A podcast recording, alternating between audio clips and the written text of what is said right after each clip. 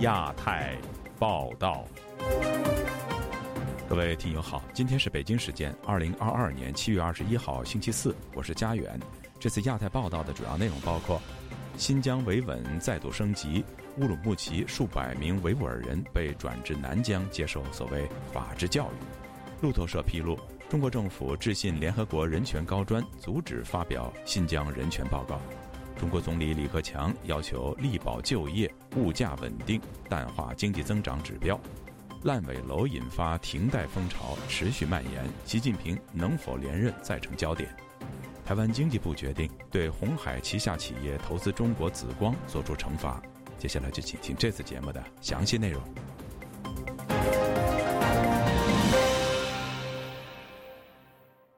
中共总书记习近平七月中旬巡视新疆前夕，当地再度提升维稳措施。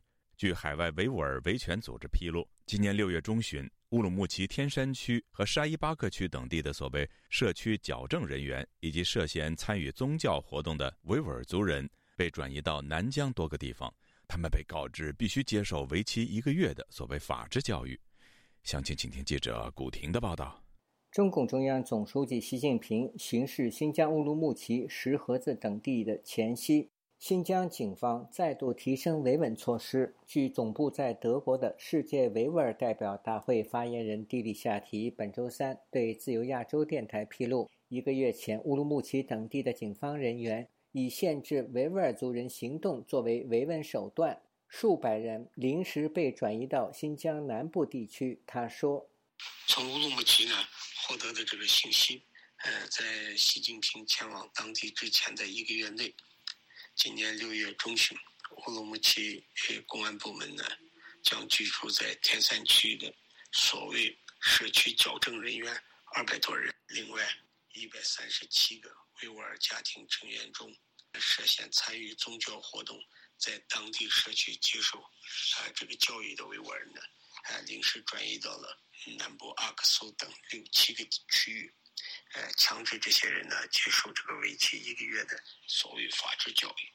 据中国的司法解释，中国的社区矫正对象是指对罪行较轻、主观恶意较小、社会危害性不大的犯罪，或者经过监管改造却有悔改表现。不致再危害社会的人员，本台就此致电乌鲁木齐市公安局天山分局办公室，但无人接听。记者又致电天山分局南关派出所报警电话，查询是否有维吾尔人被临时转移一事。接听电话的公安没有做出否认，仅回应不知道。啥意思啊？习近平于七月上旬。及中旬在新疆乌鲁木齐、石河子等地考察。上周五，中央电视台新闻联播用了三十四分钟报道习近平在新疆的活动。次日，《人民日报》以整版篇幅宣传习近平的新疆之行。习近平说：“做好新疆工作事关大局，是全党全国的大事。新疆工作总目标是各项工作必须围绕社会稳定和长治久安扎实推进。”迪里夏提还披露，新疆各地的警方展开联合行动，清查所谓从事非法宗教的人员。另外呢，我们也获得了同样的相关的这个呃信息呢，呃，乌鲁木齐沙依巴克区和其他的几个社区呢，也采取了同样的这种强制的这个方式，警方呢强行将维吾尔人和其或其他的这个突厥民族呢转移到南疆的部分地区。接受为期一约一个多月的这个法治教育，而人数呢也多达上百，也有当地人数有近千人。新疆和西藏两地一向被中国政府认为国内最敏感的地区，其中新疆被指长期存在着宗教极端势力、民族分裂势力以及暴力恐怖势力，必须加以打击，以维护新疆的长期繁荣稳定。中国政府还认为，涉疆问题不是人权、民族、宗教问题，而是反恐怖和反分裂问题。对此，关注新疆局势的时事评论人郭宝胜认为，新疆有关当局是为了确保习近平到新疆考察期间的安全和社会稳定。新疆在中国来说是最为敏感的、维稳的地区，一定要保持稳定，不能出乱子。啊，再一个就是马上要召开的二十大前。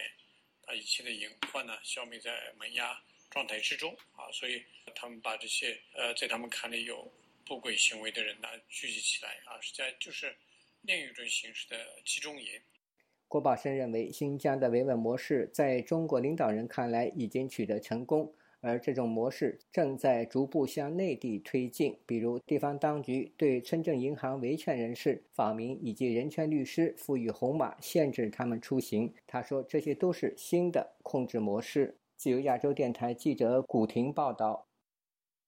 中国国家主席习近平上个星期访问新疆，大力强调社会稳定和经济发展。另一方面，中国政府却继续以强硬手段反击西方社会的批评。有报道指，中国政府去信联合国人权事务高级专员巴切莱特，要求他不要公开关于新疆人权状况的评估报告。中国驻英国大使馆近日也抨击英国官员有关新疆的言论，强调新疆问题不是人权问题，而是反暴恐、反分裂、去极端化的问题。以下是本台记者吕希发自伦敦的报道。联合国人权高专办新疆人权调查报告到底何时发布？再加上了不明朗的因素。路透社最新的独家报道指出，中国正意图阻挠报告的发布。在路透社看到的一封来自中国的信函当中，中方对新疆报告表达深切关注，并强烈呼吁联合国人权事务高级专员巴切莱特不要发布评估报告。以下我的同事读出。新疆评估报告一旦发布，将加剧人权领域的政治化和集团对抗，损害人权高专办的公信力，并损害人权高专办与成员国的合作。我们强烈呼吁高级专员女士不要发表这样的评估报告。路透社表示，这个信函已经获得来自于三个国家的外交官以及一位人权专家确认，并表示中方从六月底已开始在日内瓦的外交代表团当中发放这一封信件。呼吁各国联署支持。其中一位驻日内瓦外交官员表示，已经正面回应中方的新建。中国驻日内瓦代表团发言人刘玉印没有回应新建是否已经发出，也没有就新建内容做出回应。那就强调，将近一百个国家表达了对中国在新疆问题上的支持。联合国人权办公室发言人回复本台维语组查询的时候，没有就路透社的报道做出回应，也没有回应巴切莱特是否已经收到中方的信件。他就表示报告正进行发布以前的最后修订，包括按照标准做法，在发表以前和相关的国家分享，征求他们的意见。至于报告何时发布，发言人表示，正如巴切莱特上个月所言，将会在他离任以前发布。巴切莱特五月访问新疆，被外界批评对新疆问题过于软弱。他在六月宣布不会寻求连任，并承诺会在八月底离任以前发表报告。英国维吾尔人权活动家、组织停止维吾尔种族灭绝行动的执行董事拉希马·马赫穆特书面回复本台查询，对中方疑似阻碍新疆报告的发布并不感到奇怪，认为显示中方担心恶行被曝光。以下我的同事读出。中国政府试图阻止联合国发布关于我故乡侵犯人权行为的报告，包括了利用它的经济主导地位，这并不让人惊讶。然而，他们公开的试图阻止联合国公布调查结果，表明他们对调查会暴露的东西感到恐惧。实际上，路透社引述驻日内瓦外交官表示，各国碍于和中国的密切经济关系，很难在人权问题上向中国说不。人权观察中国部主任索菲·理查森回复本台维语组的时候表示，很多政体并不理会外界的批评，然而中国却很不一样，对批评声音非常敏感，甚至就侵犯人权的行为继续撒谎。这一次，中方全力出击，意图阻止报告的发布。或者和年底的中共二十大有关系。我想，中国对这份报告的发布时机特别不高兴，因为它将非常接近十一月的中共二十大，这不是一个习近平和他的政治盟友乐见报告发布的时间。所以我们可以看到，北京投入大量资源破坏联合国人权机制，这并不让人惊讶。另一方面，英国外交部副部长艾哈迈勋缺日前在联合国人权理事会会议上做闭幕发言，提到有四十七个国家联署关注中国限制宗教自由，促请人权高专办尽快发布有关新疆的报告。短短的发言却引来中国驻英国大使馆强烈反弹，声称新疆问题不是人权问题，而是反暴恐、反分裂、去极端化的问题。就在上个星期，中国国家主席习近平访问新疆的时候，被形容刻意表现亲民，发言的时候聚焦社会稳定和发展经济，而且没有出现极端主义、分裂势力等字眼。时事评论员钟建华向本台表示，中国政府对新疆问题的表述从来充满矛盾，要视乎时机和对象。因此，习近平访疆的时候，要显示他有能力让新疆完全受控，为二十大造势。但是事实上，却不可能停止对新疆的镇压。所以，面对国际社会指责的时候，就要继续把问题提升到反恐、打击极端主义的层面，并继续强硬否认新疆集中营的存在。自由亚洲电台记者吕希，英国伦敦报道。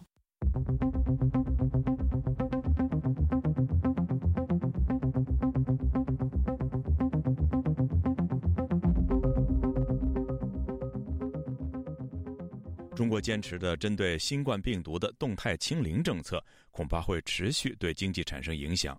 国务院总理李克强日前就表示，现在的重点是稳就业和物价，经济增速高一点、低一点都可以接受，而且不会为了过高的增长目标而推出超大规模的刺激措施。请听记者陈品杰的报道。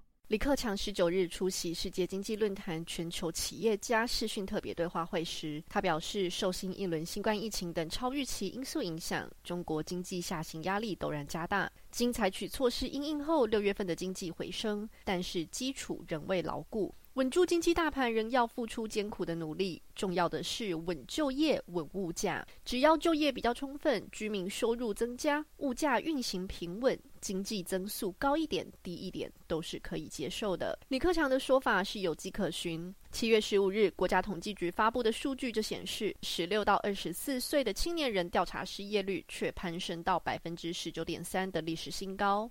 一名在上海嘉定区的年轻居民就向本台分享找工作的难处，因为人身安全考量，他不愿意透露姓名。他的声音也经过处理。这位居民说：“找工作这个角度的话，他确实很惨。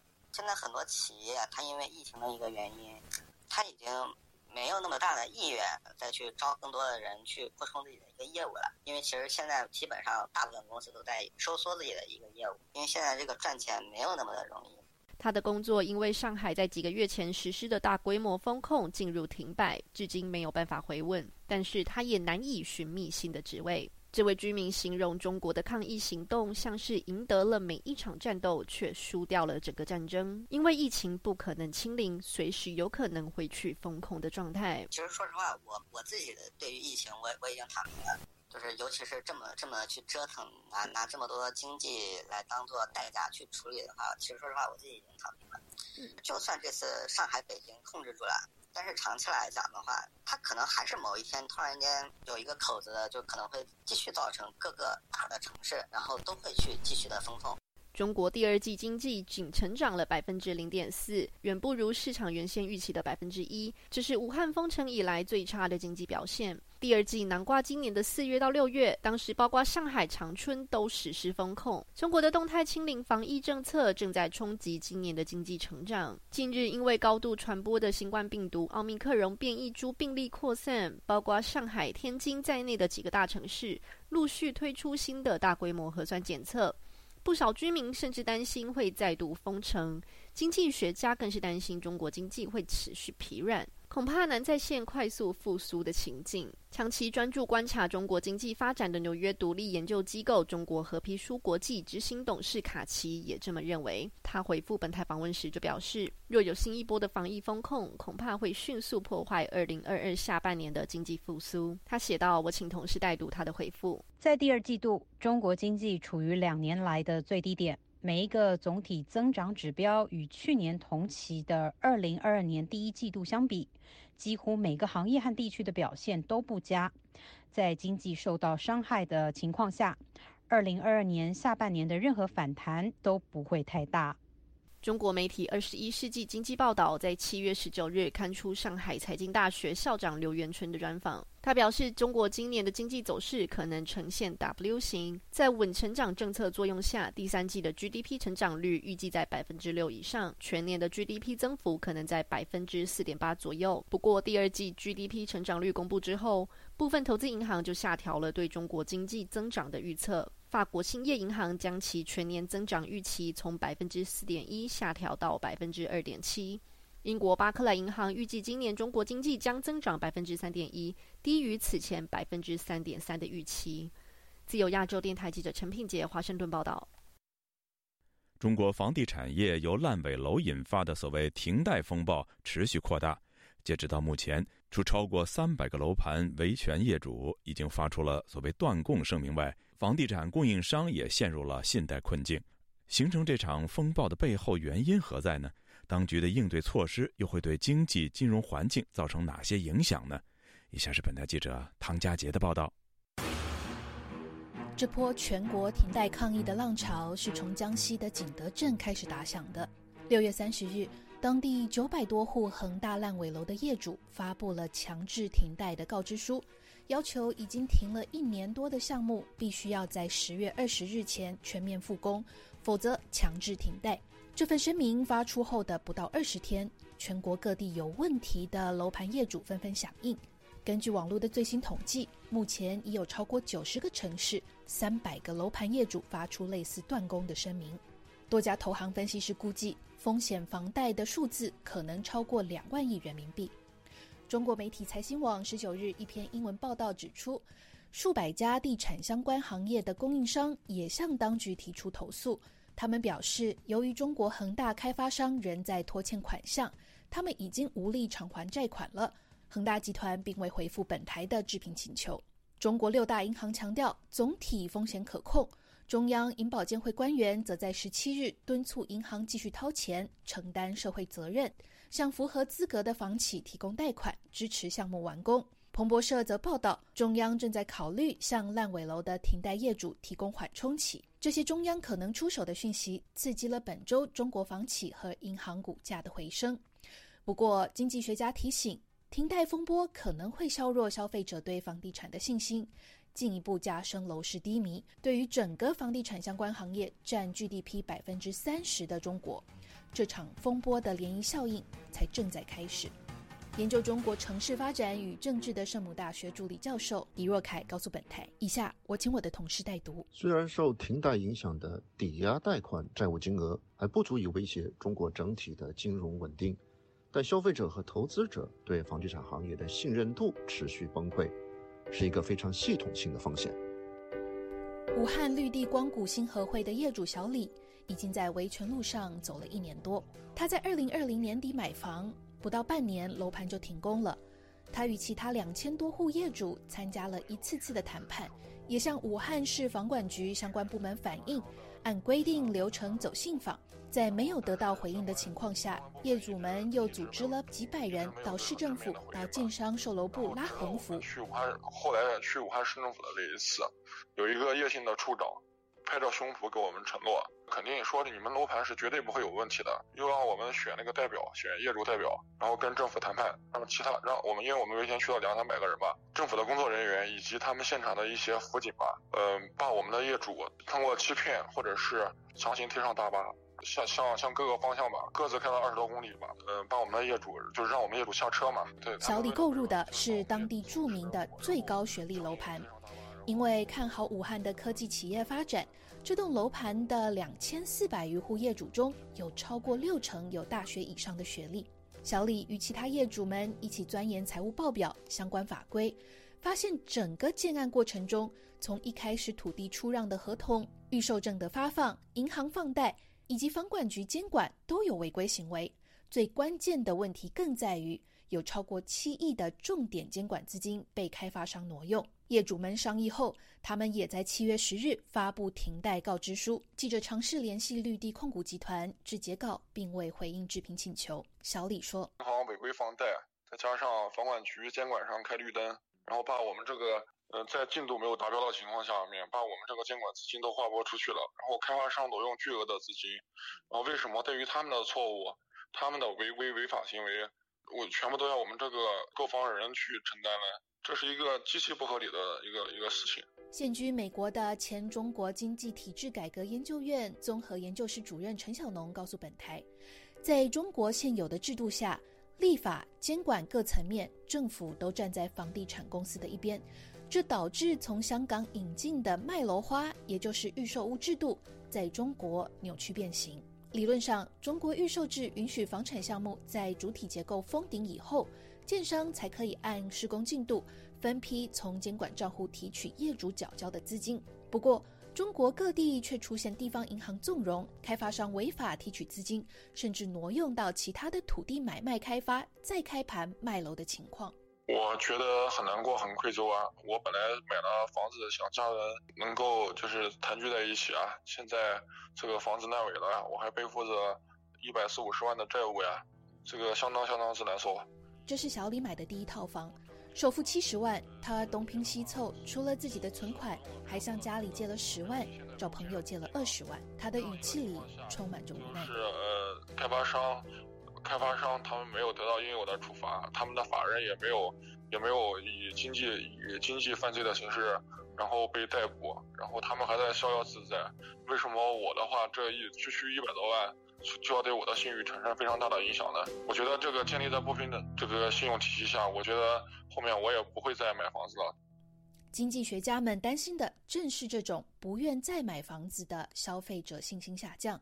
陈小农说：“一旦房价下跌，房产进入萎缩状态，整个投资跟着萎缩，中国经济就会结束二十年的繁荣，搞不好进入衰退。”其实这里有一个指标很清，如果中央政府有办法，那个办法两天三天就出来了。不需要拖这么久，迟迟没拿出办法来，原因是那办法找不着啊。这场停贷浪潮的到来，对即将在二十大寻求连任的中国领导人习近平来说是个棘手的问题。彭博社的数据显示，中国家庭有约七成的财产与房地产相挂钩，房市的下滑显然也成为一个敏感的政治问题。中国的社交平台上，与停贷相关的话题讨论及文章正在面临审核。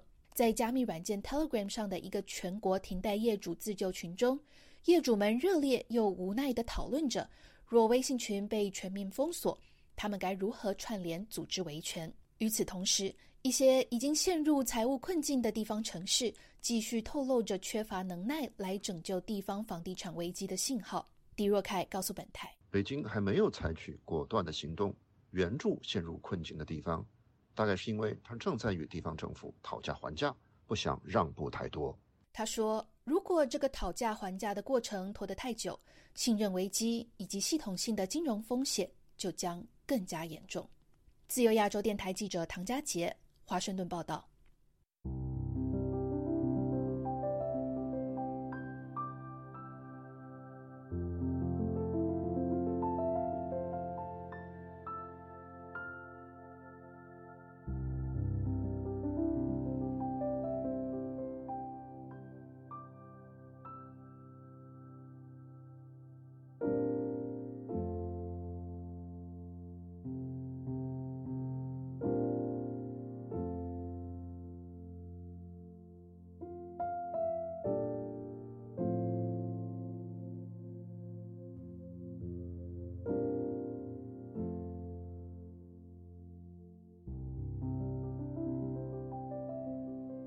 七月二十一号是香港元朗白衣人无差别袭击市民事件三周年，一群香港独立记者制作“七二幺未完的案”的视频报道，访问了“七二幺”遇袭市民，他们都表示事件很多真相还有待追寻。以下是记者陈子飞的报道。各位立场新闻嘅观众，呢度系元朗西铁站出边白衫嘅人，不住攞住木棍去攻击而家入边嘅市民。二零一九年七月二十一日晚上，在元朗西铁站，白衣人无差别攻击香港市民的“七二一”事件，事隔三年，很多香港人对当天晚上所发生的事仍然记忆犹新。跟进七二一事件三年的前香港电台记者蔡玉玲与多名的独立记者成立频道，并在七二一事件三周年前夕发布相关的专题报道。团队表示，希望为香港这种严重的袭击事件留下更多的记录。又说，追寻真相的人仍然在等待真相大白的一天。七二一事件发生后，赶到现场的前记者阿海是其中一个对七二一事件不能忘记的香港人。他表示，当天晚上与其他记者到场后。追问当时在场的警方指挥官李汉明，到现在他一直保留访问的视频。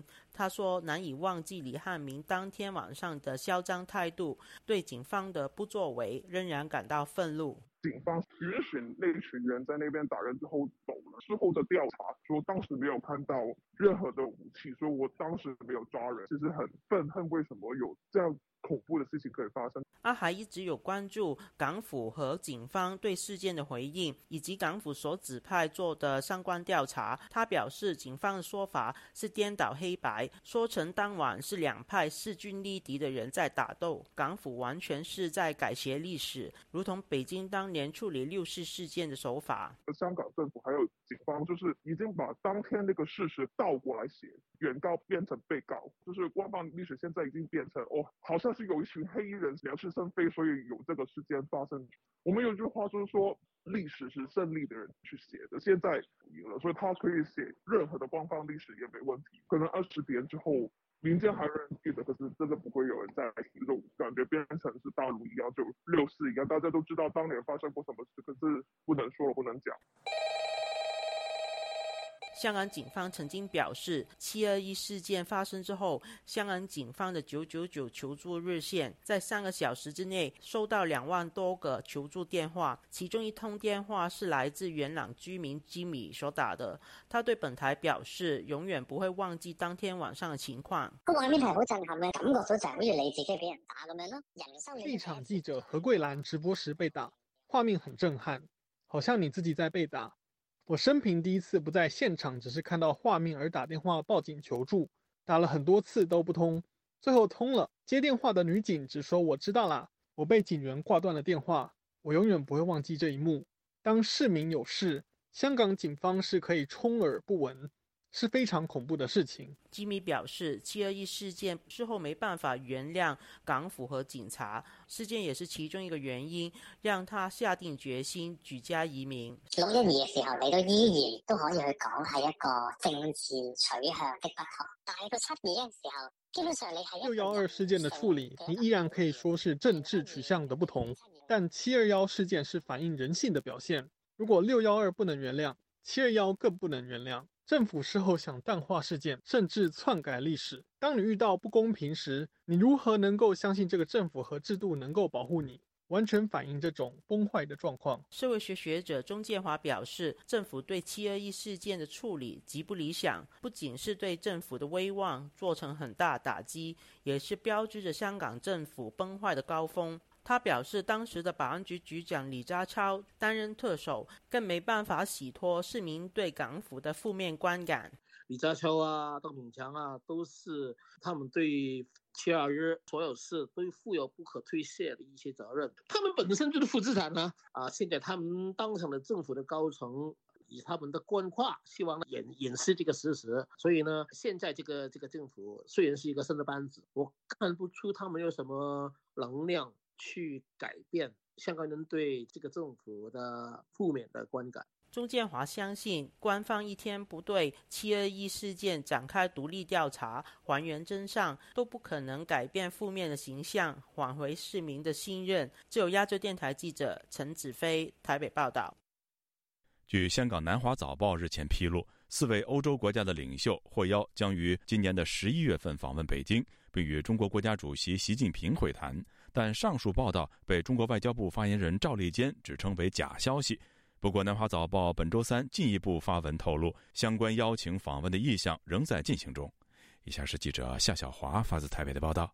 南华早报十九号报道引述欧盟外交官的说法，称中方发出邀请给欧洲多位国家领导人，在今年十一月二十大之后赴北京与习近平会晤。已知获邀的有德国总理舒尔兹、法国总统马克龙、意大利总理德拉吉以及西班牙首相桑切斯。中国外交部发言人赵立坚十九号在例行记者会被外媒问及此事时回应说：“我不知道他们这是从哪儿来的消息，我可以告诉你，这是一个假消息。”在赵立坚否认之后，南华早报二十号再发出一篇报道，称已经取得资深外交官员证实，这几个欧洲国家确实已经收到了邀请，邀访之事仍在进行，包括德国、法国仍审慎评估是否访中。报道还称，届时习近平渴望以获得连任第三任，希望各国领袖访中参加有如加冕仪式般的会面，就像当年的拿破仑三世。这个报道引起了诸多的讨论。时事评论员江峰在油管节目中说：“这是习近平要防止关于他已经失去权力的谣言满天飞。”江峰指出，这个邀请没有名义，只透露两个信息：一是会面的时间是十一月；二是邀请人为习近平，意思只想告诉世界，习近平将是胜利者。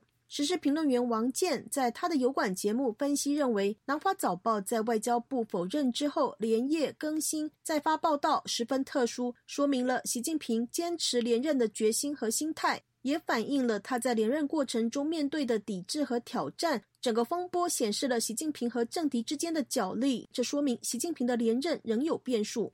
从中欧关系来看，台湾辅仁大学意大利语文学系副教授张梦仁。接受自由亚洲电台采访分析，这消息准确性其实应该蛮大的。近一个礼拜，中国的外长王毅积极在跟欧洲碰面，就像前天他曾经跟法国的总统的外事顾问去通过电话。那前一阵子，马克宏跟习近平也通上电话，强调双方的法中伙伴关系。张梦仁提到，更早之前，中国宣布不买波音的飞机，改买空中巴士。昨天，欧盟跟中国也针对中欧的投资协定。进行新一轮的谈判，讨论投资协定能否解冻的问题，大部分集中在气候跟环境。欧洲国家当然也想讨论乌俄战争的问题，但中国在这个立场上一直不松动，让欧中关系前景不是那么看好。张梦仁说：“由于中国在俄乌战争的立场，中欧关系目前没有转好的迹象。王毅可能在这几天跟欧洲在摸底的过程之中，他可能发现没有办法事先帮这个他的二十大铺好路，所以先换赵立坚出来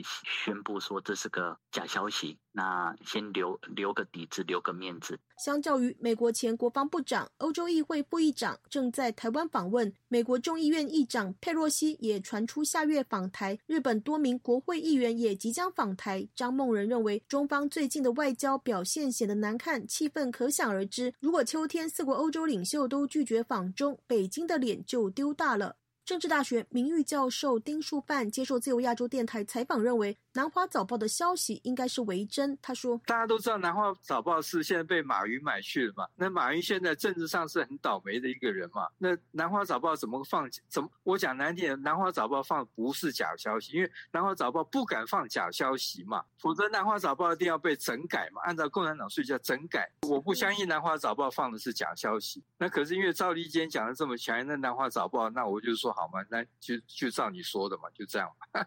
丁树范研判，赵立坚否认，不见得表示赵立坚知道内情。不管消息是真是假，赵立坚的否认或许要表示外交部没有泄密。就南华早报报道重点就是说是这二十大以后，那问题是习大现在要二十大，表示说他二十大会续任嘛？那这点是泄露国家机密嘛？这东西会不会让很多人反弹？赵立坚也不见得知道是不是有这么一回事了。赵立坚否认，表示说他没有泄露国家机密。丁书范认为，另一种可能是，如果南华早报报道北京邀四个欧洲领袖赴北京会习近平的消息为真，反映习近平的决策核心圈非常担心中国在西方世界越来越被孤立，西方反中的情绪越来越大。丁树范提到，前阵子习近平跟欧盟进行欧中峰会视讯会议，欧盟的外交。与安全事务高级代表傅雷利公开的讲，认为跟习近平好像是聋子对话。他对西方的媒体讲，就是说我们上次视讯会好像在跟聋子讲话似的，talk with the deaf。那这句话讲的很重哎，那这句话表示说习近平跟欧盟的这个视讯会议是完全是失败的。那 CAI 就是中欧自由贸易协议到现在还完全被冻结在这个欧洲会议里面，在 EU 的 Parliament 里面，也表示说，我觉得就是说习近平他的决策权很担心中国在西方世界是越来越孤立的。丁树范指出，中国想改善跟欧洲的关系，分化美欧的关系，但二十大以后，欧洲领导人应该不会想要马上去北京，否则就等于朝贡。皇帝新登基了啊，这个然后这个外国的人跑去这个朝贡似的，所以所以。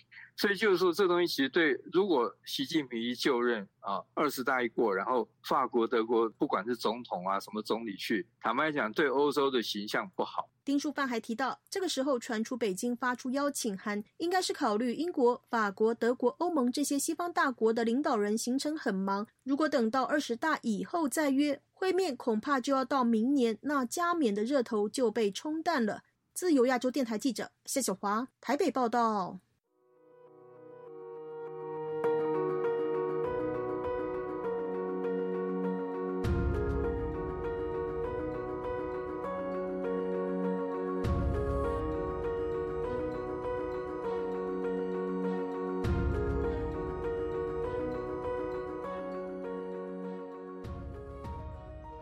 国针对新冠疫情的动态清零政策还在持续，似乎让人看不到头，这迫使在中国寻找生意机会的欧美商人重估中国的经济前景。但和外界普遍唱衰的论调不同，中国经济从不同视角来看，呈现出优劣互现的格局。详情，请听记者王允的报道。德国商人伍德克周三临时取消了下周一从北京去成都的行程。他当天在华盛顿智库彼得森国际经济研究所的一场研讨会上谈到了这个决定，他的语气显得很淡定，似乎这是一个很容易的决定。但联想到中国在动态清零政策下各地不时实行的风控措施，他的这个决定实际折射出欧洲在华商人普遍的心态。我们正在走向未知的处境。我们不知道下一次风控会在何时出现，或者下一次是哪个城市会遭受这种打击。欧盟中国商会二到四月份针对在华的六百二十家欧洲企业进行了一项问卷调查。中国清零政策下的管控措施已经让很多常驻中国的欧盟企业人员选择离开，企业间气氛低迷。其中百分之九十二的会员企业表示，关闭港口等措施让供应链出现了问题；百分之二十三的企业表示正在考虑暂停在华投资，并把资金转向新的市场。但在同一个研讨会上，彼得森国际经济研究所高级研究员尼古拉斯拉迪则强调。二零二一年在华外国投资的增长趋势。在中国的外国直接投资的增长部分大多来自现有公司，将其利润进行了再投资。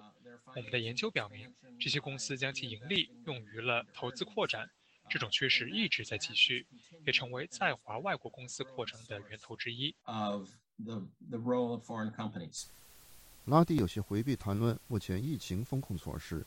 对中国经济的影响，伍德克则一直在跟踪市场对疫情风控的反应。他强调，风控措施尤其对中国的消费产生了显著的负面影响。欧洲对中国的出口从去年九月份以来，大多是下跌百分之一或百分之二，六月份更是下跌了百分之六。这显示出中国的需求非常弱，中国消费已经出现了停滞。唯一的例外是。过去两个月，汽车板块的销售有所增长。拉迪也看到了中国六月份进口数据的疲软，但他强调上半年整体形势还是不错的。中国的进口在头半年上升了百分之六，所以虽然上海风控带来了一些干扰，我不认为中国对全球供应链造成了太大的问题。要看到，中国上半年出口还增长了百分之十四。目前，美国国会正在审议为半导体制造提供补助的法案，同时，这项法案也将设置一个护栏，以确保中国等竞争国家不会从中受益。纳迪认为，这种法案所代表的限制中国芯片业发展的想法都不太现实。美国本国企业不但难以从中获益，甚至因为限制了向中国销售芯片而受到损害。言下之意，他认为美国芯片依然要依赖中国的市场。但与这种对中国市场的乐观不同，身在北京的伍德克多了一些悲观。But China is not a preferred location for investment anymore in the future because of all the kind of uncertainty that we are facing. 他强调，问题的复杂性在于，国际供应链开始强调有岸外包和近岸外包等做法，同时还涉及人权、碳中和等问题，这些都在改变全球化的规则。他说，全球化显然并没有结束，但全球化已经全然不同。自由亚洲电台王允华盛顿报道。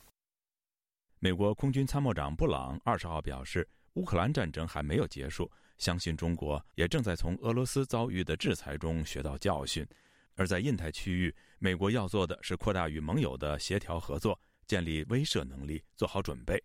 以下是记者郑重生的报道：美中两国在印太地区有可能和平共处吗？正在美国科罗拉多州召开的二零二二年阿斯彭安全论坛上，不同主题的讨论会中都会问到这个话题。从区域经济整合、供应链安全到网络安全，在本周三上午的讨论中，各方聚焦的是军事领域的议题。曾多次被派驻韩国的布朗对亚洲局势非常了解。他在谈到俄罗斯入侵乌克兰战争时，指出这场战争给美军针对台海局势部署。带来什么样的启示？他认为，current events that are going on in Ukraine, I think we're all learning something. The U.S. is learning something. Taiwan is learning something. The PRC is learning something. 我相信，面对国际社会迅速团结起来制裁俄罗斯，中国也正从中学习，甚至是采取行动保护他们自己的利益免受影响。我相信中国也会有自己的打算，而美军要确保的是持续自身战力现代化。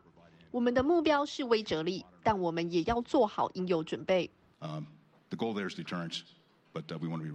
布朗曾任美军太平洋空军司令，是 F 十六战斗机飞行员出身。他也是首位担任空军参谋长这一职务的美国空军最高军职的非裔美国军人。他上周接受美国有线电视新闻网访问时说。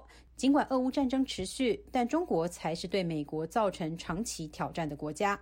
美国必须尽快调整战略重心，不只是空军，包括了美国陆军将领，甚至是隶属于美国国土安全部的海岸警卫队，也都在加强与印太区域的盟邦合作，且合作的形式多元化。美军太平洋陆军司令查尔斯·弗林在同一天的论坛上就提到了美国陆军工程兵团近年来密切与湄公河流域的国家合作，而美国的海岸警卫队首位女司令费根则表示，海警队协助越南等国建立海上防卫能力，打击非法捕捞，是要让各国都在海上作业时能遵守同样的规则。在场有中国官方新华社的记者提问：在印太还有台海局势上，美中两国要如何避免因误判走向热战冲突？弗林摆明了美国的底线，也以不点名的方式意有所指的说，责任全在中方。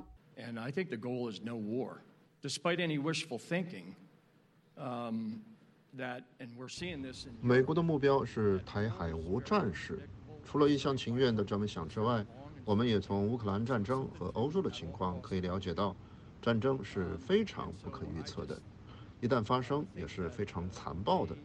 美国和地区的盟友伙伴合作，目的是要维持自由开放的印太区域是稳定的，而这样的稳定是长期而且可预测的。一些咄咄逼人、过头的行为没有助于。去年三月，美国就与台湾设立了海巡工作小组，并签署合作备忘录。华盛顿通过军事色彩较不浓厚的海岸警卫队与台湾的海巡署合作，仍让中国忌惮。除了美国海军和空军，海警队也会越来越常出现在亚太区域。美国的综合威慑力与中国解放军持续增长的军力，让宽广的太平洋更加波涛汹涌。自由亚洲电台记者郑重生华盛顿报道。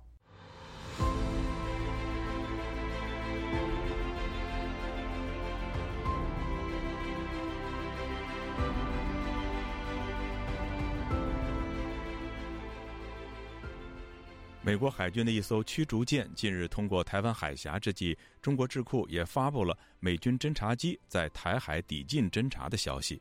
有军事专家认为，美方出动海空兵力的举动，可能是对中方近期进行演习进行侦搜，同时向盟友展示防卫印太地区的决心。以下是记者夏小华的报道。美国海军第七舰队发声明指出，伯克级飞弹驱逐舰本福德号十九号通过台湾海峡，航经不属于任何沿岸国家领海的台湾海峡通道。此次任务表明美方对自由开放印度太平洋地区的承诺。美军会在国际法允许的任何地方飞行、航行和行动。台湾国防部发言人孙立方表示：“通过台湾海峡北使期间，国军全程掌握我周边海空域的相关动态。”状况均正常。与此同时，中国智库南海战略态势感知发布消息指出，美国空军一架 RC 一三五 V 侦察机在台湾海峡南口高强度抵近侦察行动。此外，最近两天，美国里根号的航母战斗群也持续在南海接近万安滩的海域活动。美军指挥官声明，这是表明美国致力于印太的自由和开放。美军本福德号导弹驱逐舰曾经在本月十三号航经西沙海域，中国解放军当时称南部战区舰艇进行跟踪监视，并警告驱离。南部战区公开批评美军此举严重破坏南海地区和平稳定。美国第七舰队则声明，该舰在西沙群岛自由航行，符合国际法。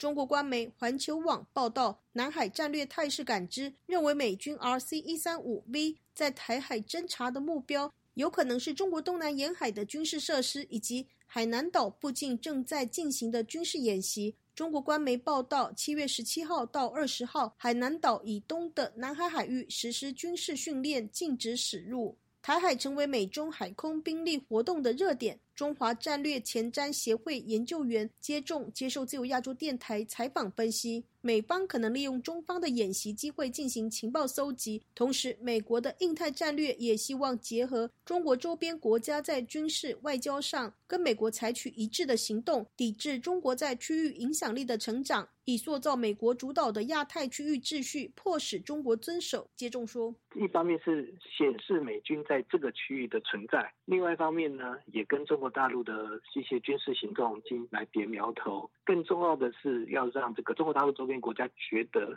当他跟中国大陆之间发生问题的时候，美国会支持他们。所以也有这种确保印太各国跟美国密切合作的这样一个政治上的考量。对于美国军舰今年第六度航行台海，接种提到，从特朗普政府任期的后段，美国军舰穿越台海就开始常态化。拜登上台之后，这个趋势并没有停止。基本上平均一个月至少航行一次。接种说，中国大陆基本上，他现在在台湾海峡是推出了一套法律战的论述，尝试以台湾海峡绝大部分为其专属经济区的这样的一个理由，来主张外国军舰通过台湾海峡必须遭到相一定程度的限制。那面对中国大陆这样主张，美国当然不太可能示弱。除了他继续这个常态性，就知道每个月一次通过台湾海峡之外，那在中国大陆提出这样的一个主张的时候，美国可能也觉得他要不但要又需要有更有必要按照原定的计划。来执行这个军舰的海峡通过，然后来表示是说美国对他的主张并不赞同。那这样的一个目的，当然也是要做给印太的其他国家看，让印太的其他国家知道说，美国在面对中共的一些压力比较强硬的动作的时候，美国并不会畏惧，并不会缩手。台湾军事专家陈国明接受自由亚洲电台采访指出，台湾国防部会公布西南空域的动态。同样的，中国北京成立的智库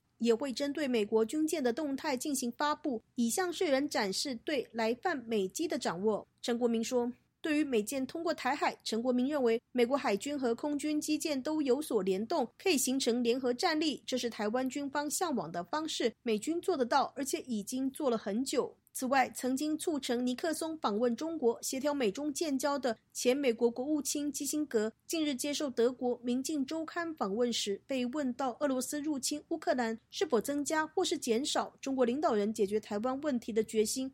基辛格说：“除非中国领导人认为永远不可能和平解决台湾问题，才会对台湾使用武力。目前还没有走到这一步。”基辛格并指出，从法律的角度，只要发动对台湾的攻击，中美就会陷入直接的冲突。外界分析，基辛格指涉的法律应该就是《台湾关系法》。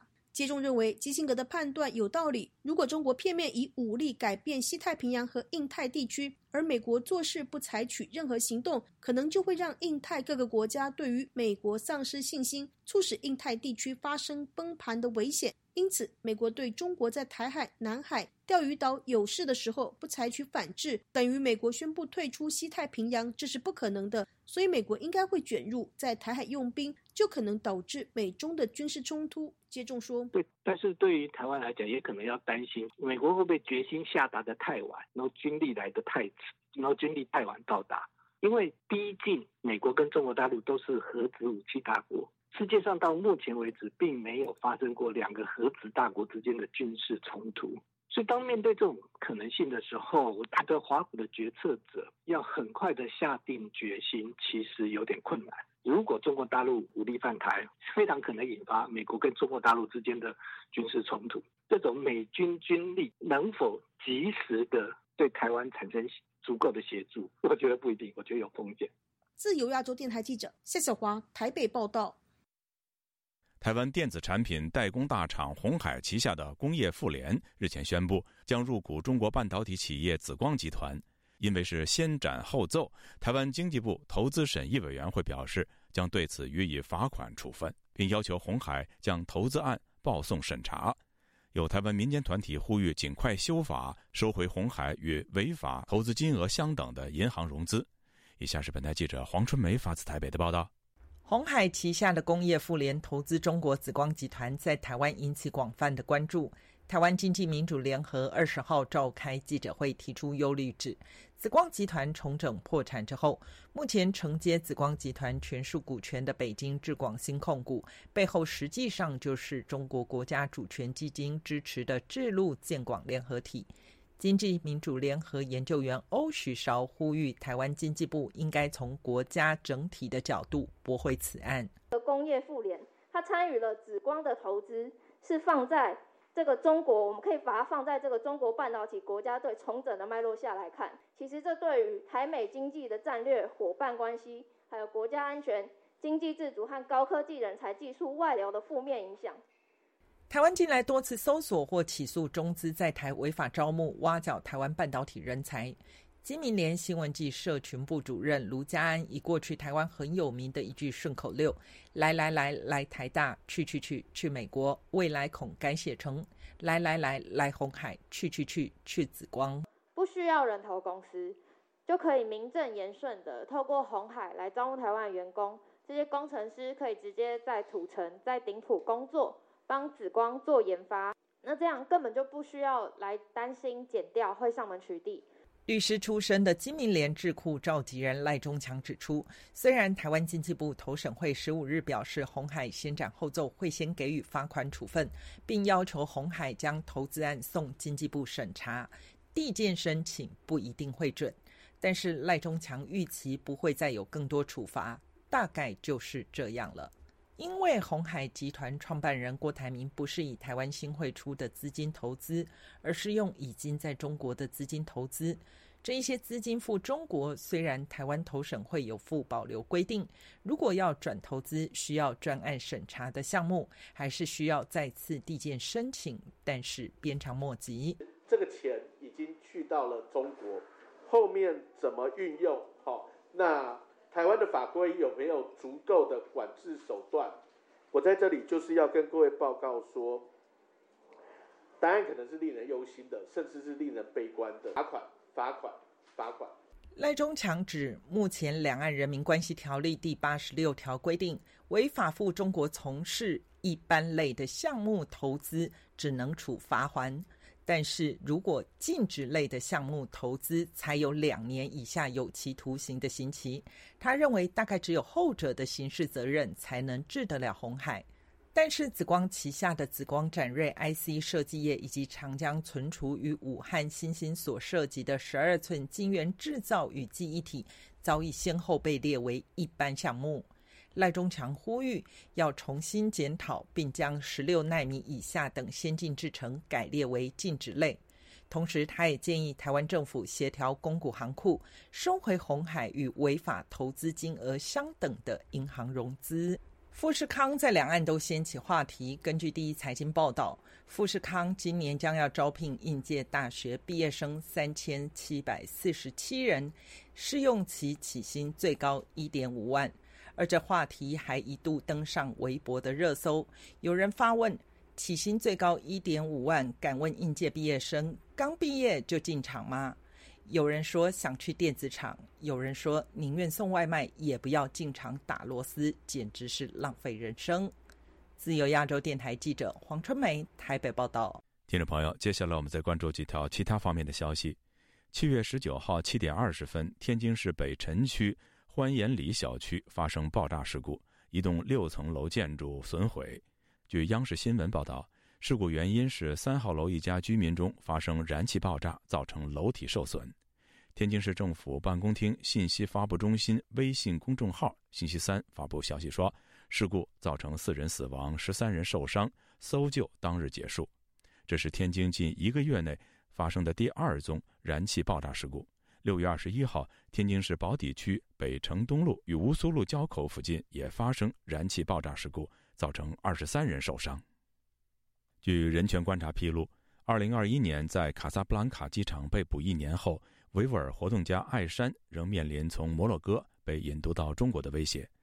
自2012年，艾山一直与家人生活在土耳其。艾山在2021年7月19日飞往摩洛哥卡萨布兰卡，在机场被当局以国际刑警组织的所谓“红色通缉令”为由拘捕。近年来，中国越来越多的使用国际刑警组织“红色通缉”制度来压制异议人士。一名五十多岁的日本男性去年十二月在上海遭中国当局拘留，并已确认于六月被捕。日本政府发言人、内阁官房长官松野博一二十号表示，已经透过各种管道向中方强烈要求早日释放这名男子，并会继续敦促中方放人。据日本产经新闻报道，针对这名五十多岁日本籍男性遭中国当局逮捕一事。松野在例行的记者会上被问及这名男子的健康状况时回应，并未接获中国当局联络显示此人身体状况出问题。松野表示，基于保护日本国民的观点，会尽量给予这位日本男性提供支援，包括让他与家人联系等。日本政府也会继续做出妥善应对。各位听众，这次的亚太报道播送完了，谢谢收听，再会。